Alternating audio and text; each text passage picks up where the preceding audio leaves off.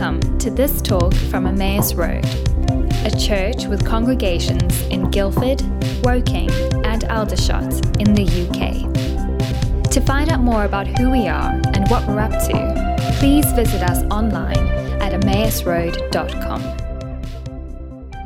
Hey everybody, how are you? Good. Oh, that sounds like middling good. Um, I just want to get this off my chest. Like normally I stand there and poor Nikki, like I got, I saw Nikki panic and sort of disappear off to send me a text message. And actually I was standing just behind uh, the students this morning, and I, I don't often get to actually worship in the middle of everybody. I'm normally standing at the front of everybody and hearing everybody's behind me. And actually to stand in the middle of you all and to worship kind of with you rather than in front of you was just a really special, amazing thing this morning. So, and um, uh, you're pretty good, you lot over there. You you give it some beans. So, so um, so well done. So I'm speaking on the Becoming series, the second part of the Becoming series. Pete kind of did the first part last week, and um, I had this whole brilliant talk. Well, I thought it was brilliant talk uh, that I that I've written, and and just. I want to, f- well, I may go a bit off-piste, is what I'm apologising for in advance, just because I just, I just encountered God this morning, just in a really amazing way, just worshipping, and and it's so interesting, the word that Adam had, because it kind of ties into really what's on my heart in the middle of the talk. So you, you, don't worry, you'll get the, the talk, but if I go a little bit off-piste, it's because I...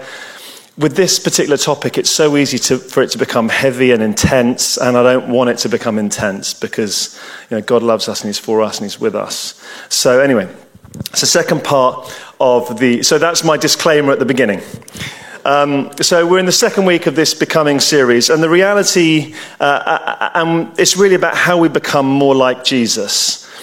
And the reality is we become more like Jesus through a combination of God's...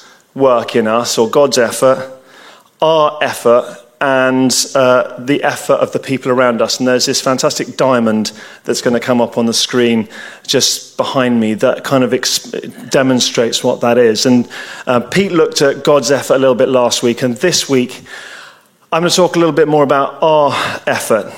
And I recognise that using the word effort in context of church and following Jesus can be, trigger all sorts of responses, most of which aren't necessarily uh, that helpful for people.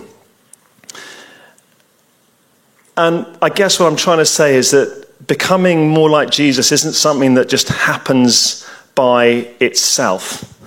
It, really, if you remember nothing else, well, there's two things I want you to remember, but one of the first things I want you to remember is that we need to take responsibility for ourselves. Part of being human, part of uh, being a follower of Jesus is, of course, God does his bit. We're in a community, and we, but we have to take ownership of our own journeys.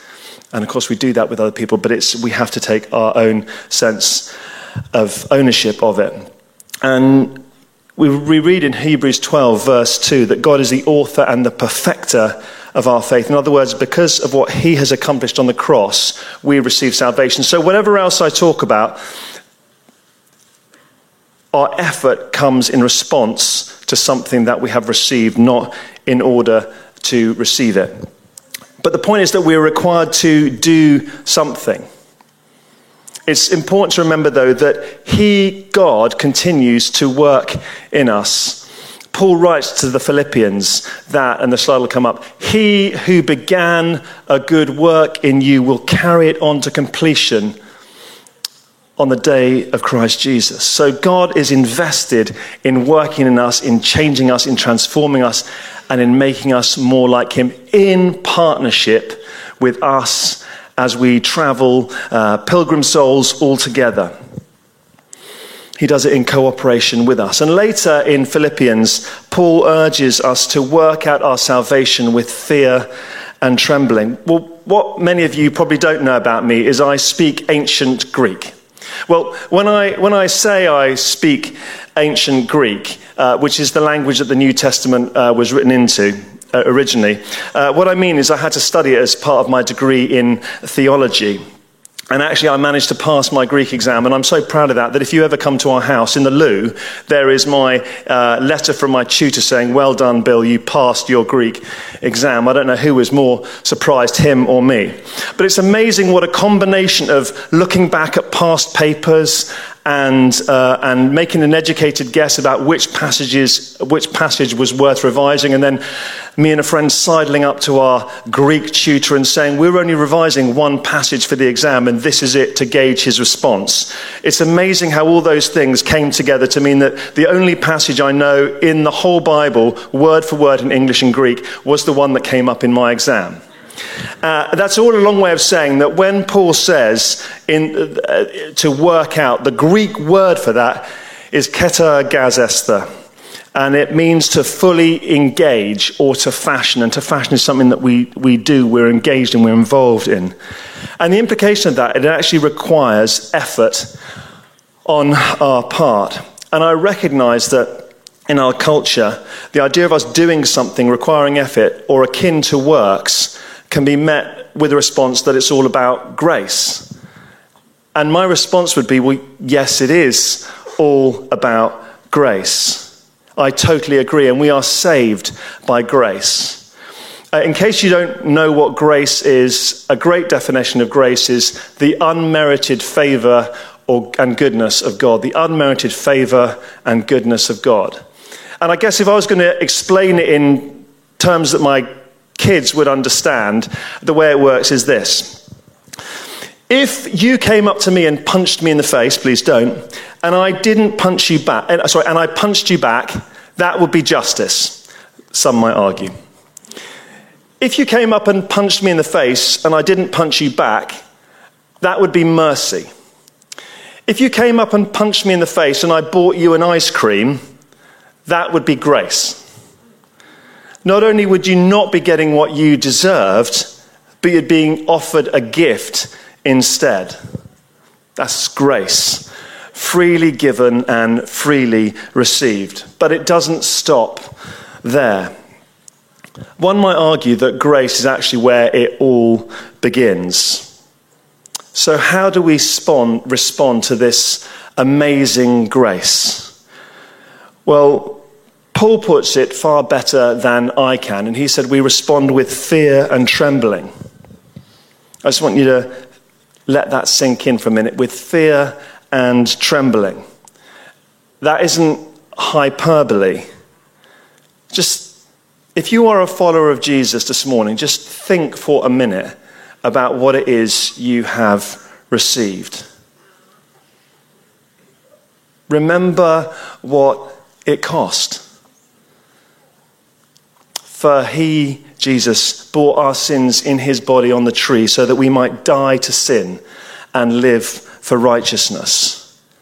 Until we grasp that the chasm between where he is and where we were was far too great for us to cross, we will never, and that it required him to come and step and become the bridge by going to the cross and dying on our behalf. Until we understand that, not as a theory, but in reality, we will never get our heads around grace.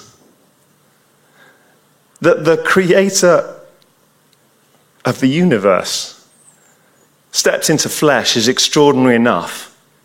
That he walked, that he chose not to be born in, into wealth and royalty, but chose to be born uh, to a family uh, in the way that he was, is completely extraordinary.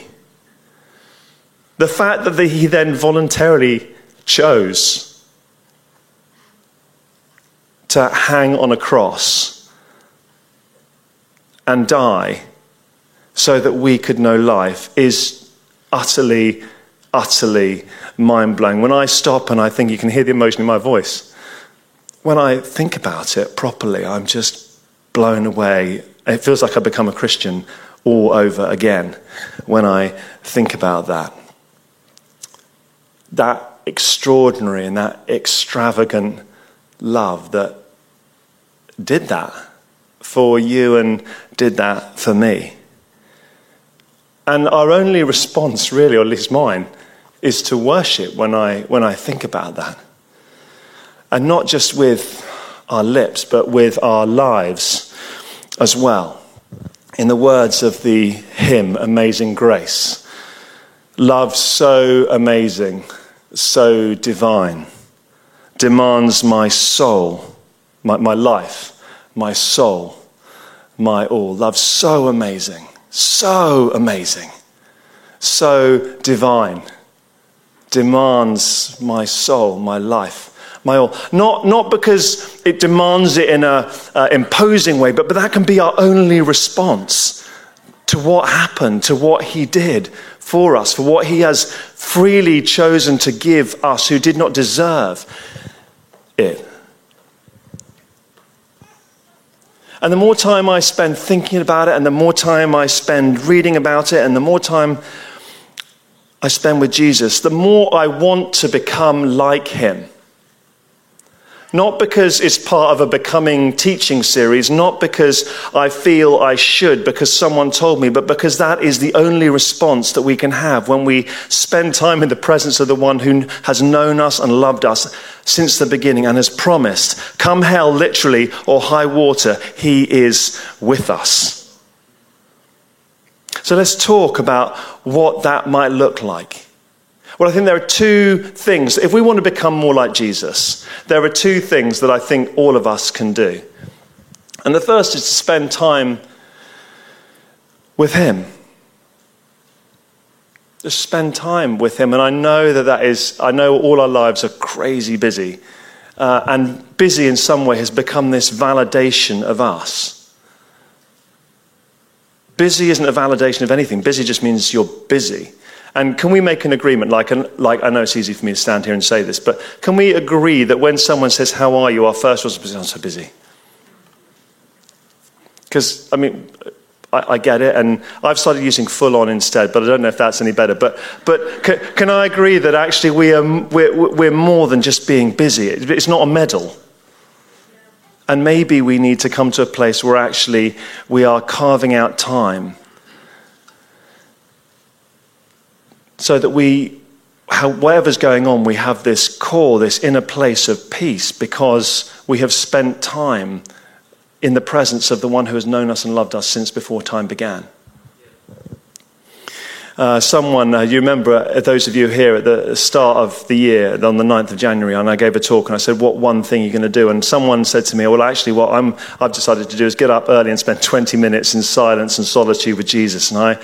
And she has small children, so that that means she's getting up sort of before Jesus, almost. But that's a discipline, it's a decision, it's a choice.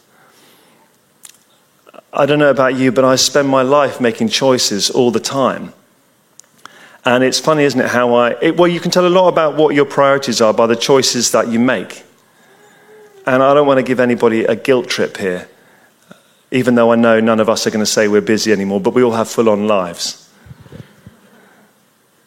But how does how you spend your time reflect your response to Jesus, to the love of God? Because if I'm being honest, like this week, uh, we we binge watched uh, Screw. Was it yeah, on channel? This is Channel Four. It's brilliant, well worth a watch after you spent time with Jesus. But it's amazing how we fill up our time with things. And actually, what about if we spend more of our time filling filling up ourselves by being with him? When I first came to faith. Uh, when I was sixteen, my friends said, like a lot of them said, what's happened to you? You've changed a lot. And I think one of the most obvious ways that I changed having spent time with Jesus was which, which my language, which, which even though I was only sixteen, was um, pretty colourful at times. And literally overnight, my language changed. I started speaking in tongues. No, no, no kidding. Um, my language changed. Just because, it, I don't know, it just did. It was just something that happened. I didn't have to think about, well, I did have to think about it a little bit. I was like, actually, I just don't want to speak like that. Then it was other things that started to change when I spent time, the more time I spent with Jesus. And obviously when we first come to faith, there's quite a big, often there's quite a big difference between how we were and how we're becoming quite quickly. And then it's like this, the long grind afterwards. But um, how I spent my money changed. And money, just to be totally honest, and Nikki, is an area that I, like I'm terrible with money. And um, I think I'm better than I, am I better than I was? No. Much better. Much better than I was. But how we spend our money reflects what we value. And I remember on my year out, and uh, I, I went and uh, I was doing this um, sort of discipleship thing in the States. And I went over, I'd worked really hard for the first chunk of the year until April to earn money so that I could, you know, really make the most of this time away. And there were some people on my, um, doing the same thing as me, and they just ran out of money. And I remember just this rest, internal wrestle when um, I just sensed God saying to me, um, you need to give all that money you saved to have a good time. Uh, you need to give it away. And It w- I, I, it's no under, under exaggeration to say I, I, it was. I was. At, at, it was a battle going on with it, within me between what I sensed God, uh, not commanding me to do, but encouraging me to do, and what I wanted to do with that money.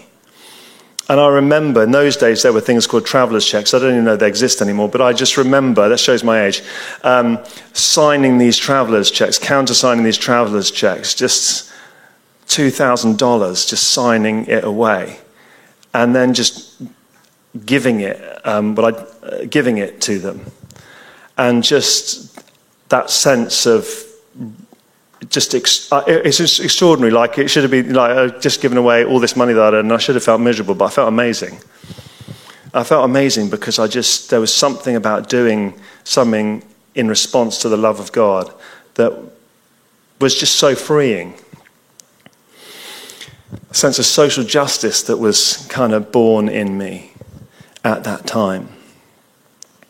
Then it was the way that I saw things and I saw people and I started to talk about them. And that's what happens when you spend time with Jesus. And I guess when I have stopped and thought about how I have become more like Jesus, and I've still got, just disclaimer, any of you know me well, know I have got a long, long way to go. You know, if Michelangelo's carving David in, out of me, you know, we're just at the kind of very, very rough edges and it doesn't even look like a person yet. And it's not always easy and sometimes it's costly. I, when I first came to faith, I lost quite a lot of my friends. Uh, partly because I was like, you know, kind of super in their face. And partly because they just didn't get it. They just couldn't cope with what they were seeing and it, it, they didn't understand. And that was hard. Um, but it was worth it because while I lost some friends, I gained a family.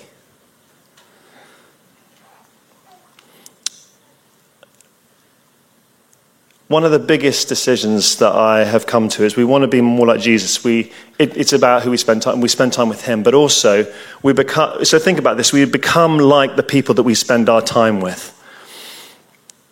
If you want to be a more fun-loving, life-loving, life-giving, Jesus-centered person, why not spend time? Find people who are like that, that you know, there's a room full of them, and spend more time with them. Now, that doesn't mean we cut ourselves off from the rest of the world and from all our friends and become sort of monks or monkesses or whatever the female, I don't know what, the, anyway, you get what I mean. But it means that we just, you know, we, we, you know where our heart is, there our priorities are. Spend time with people who know and love Jesus. You know, let them fire you up as you fire them up. So spend time with Jesus. Spend time with people who know and love Jesus. That's why collectives are so important. And make it a decision today. Like, I, I, we once had small children. Uh, they are now bigger than Nikki, all of them. Fortunately, I'm still the tallest in the house, just. But uh, I know what it's like in the evenings. But make, find that there, there is now a collective running on some Saturday mornings for younger families. Find a group or a prayer group or a collective or whatever it is, that you're, where you're going to spend time with people who nourish and encourage that part of your soul, because we need to feed our souls. We need to, and they're nourished by spending time with Jesus and surrounded by people who know him and love him. Then we can go out and we can give the best of what we've got to the to everybody else. So, pray. Spend time in silence and solitude. And uh, for me, just being honest, I'm terrible at silence, and I'm even worse at solitude. I'm like a wild extrovert. Um, and before I got ordained, actually, I had to go on a silent retreat uh, with a whole group of other people, including one of my friends, Ash, who was even worse at silence and solitude than I am. And we sat there at breakfast, not able to say anything, just kind of, well, I don't eat quietly. Um, no, I don't. Uh, but but in silence and solitude. And then what happened was my I had a bagel and I put it in one of those rotary toasters, and it got stuck. And uh, then it caught fire. And there is no quiet way to communicate fire. So it's like, fire, fire, fire! And my friend actually went, yes, Lord, more!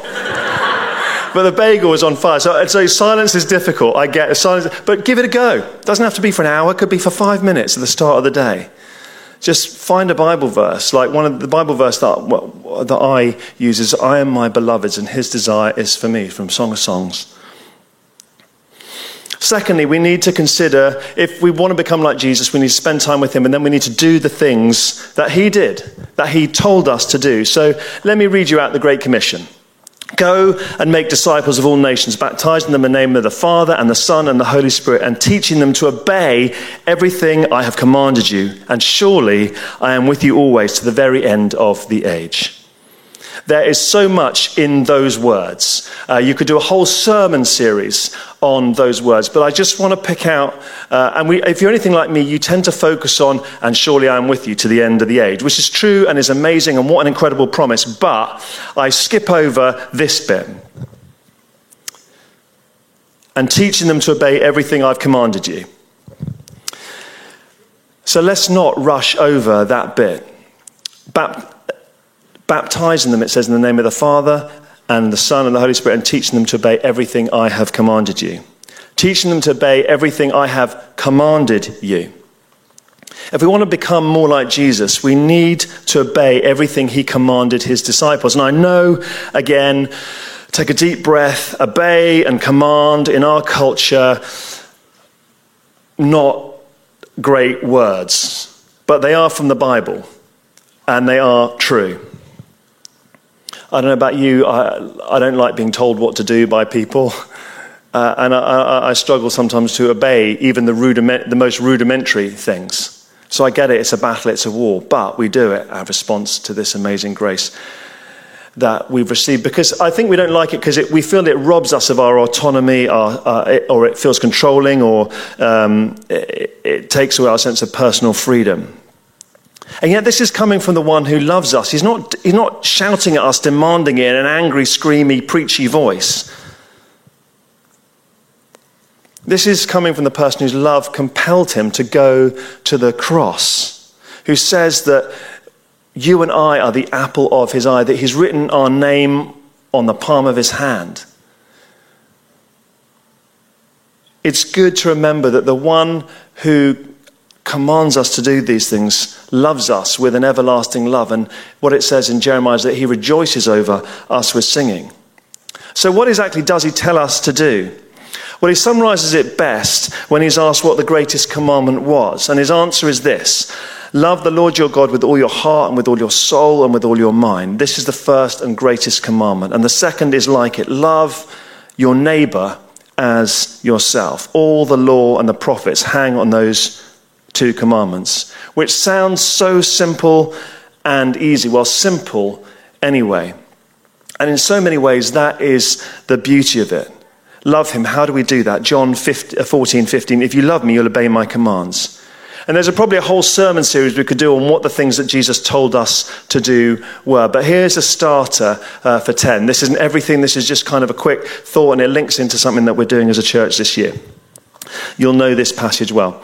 Uh, when the Son of Man comes in his, all his glory, and the angels with him. He will sit on his glorious throne. All the nations will be gathered before him, and he'll separate the people from one another as a shepherd separates the sheep and the goats. He'll put the sheep on his right and the goats on his left. Then the king will say to those on his right, "Come, you who are blessed by my father, take your inheritance, the kingdom prepared for you since the creation of the world. For I was hungry, and you gave me something to eat. I was thirsty, and you gave me something to drink. I was a stranger, and you invited me in. I needed clothes, and you clothed me. I was sick, and you looked after me. I was in prison, and you came to visit me." Then the righteous will answer, "Lord, when did we see you hungry and feed you, or thirsty and give you something to drink? When did we see you a stranger and invite you in, or needing clothes and clothe you?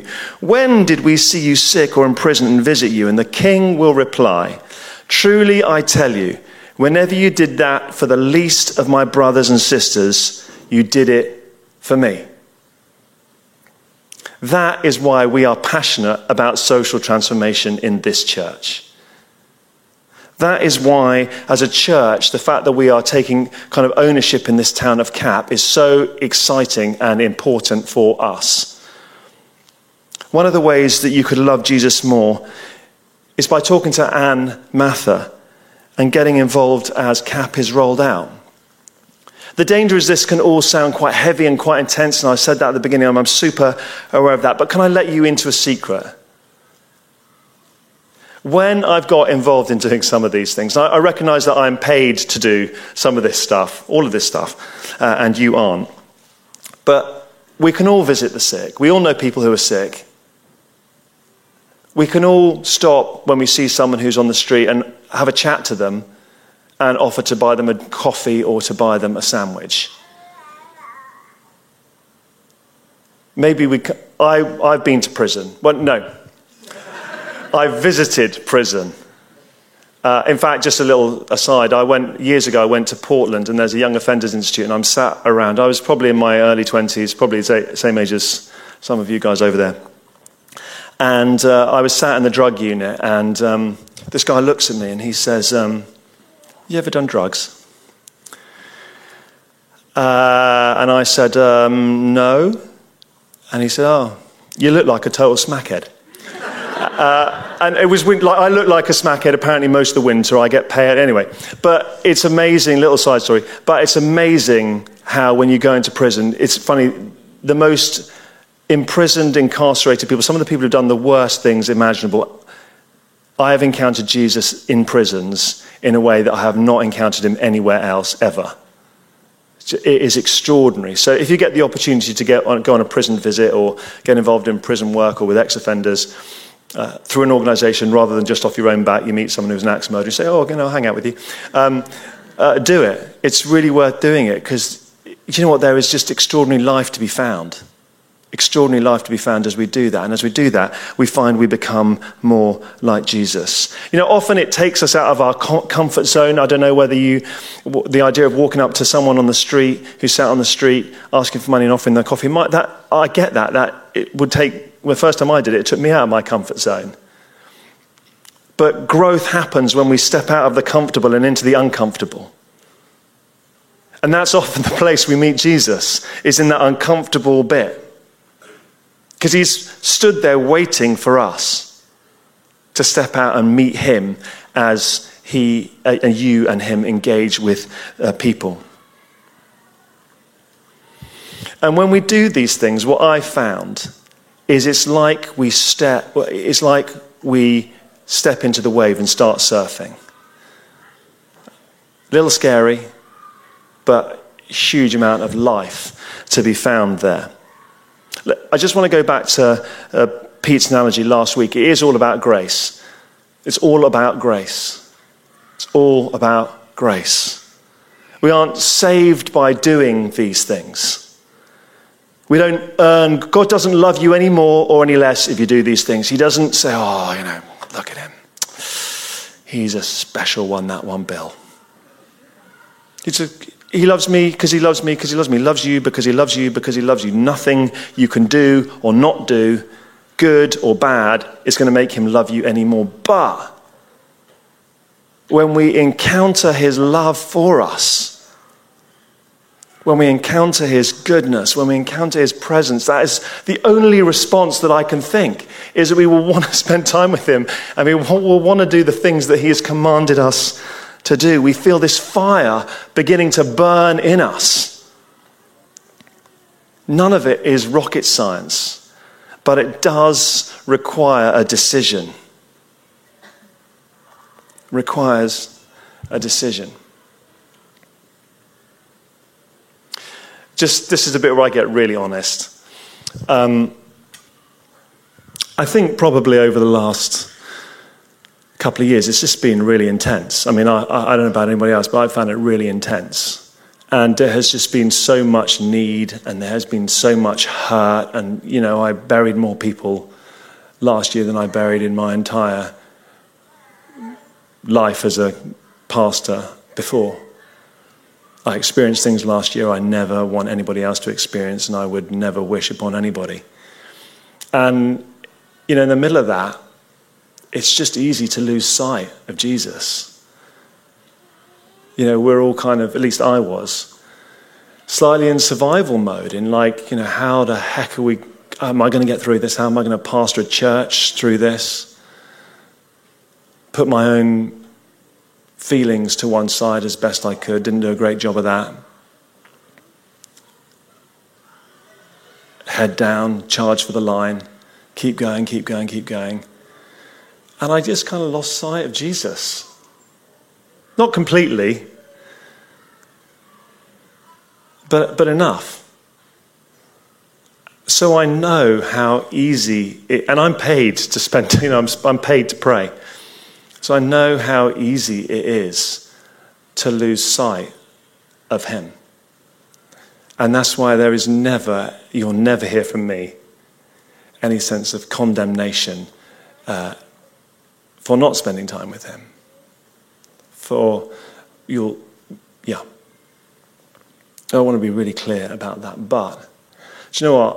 At the start of this year, you remember I started talking about what one thing you're going to do. I said, you know what? I'm going to absolutely, come hell or high water, I'm going to prioritize spending time in his presence. And I've tried my best to do that. Tried my best. Not. Not because I felt I had to, but because I wanted to, because I, I, I want to burn brightly. And I'm looking at you guys, you want to burn brightly too, right? You want to have an impact on the people around you. And you, you can't give what you don't have. And so I prioritized spending time with Jesus. Spending a little bit of time in silence and solitude. Not too much, but a little bit. And it's extraordinary the difference that it has made. I just feel like I sort of found faith all over again.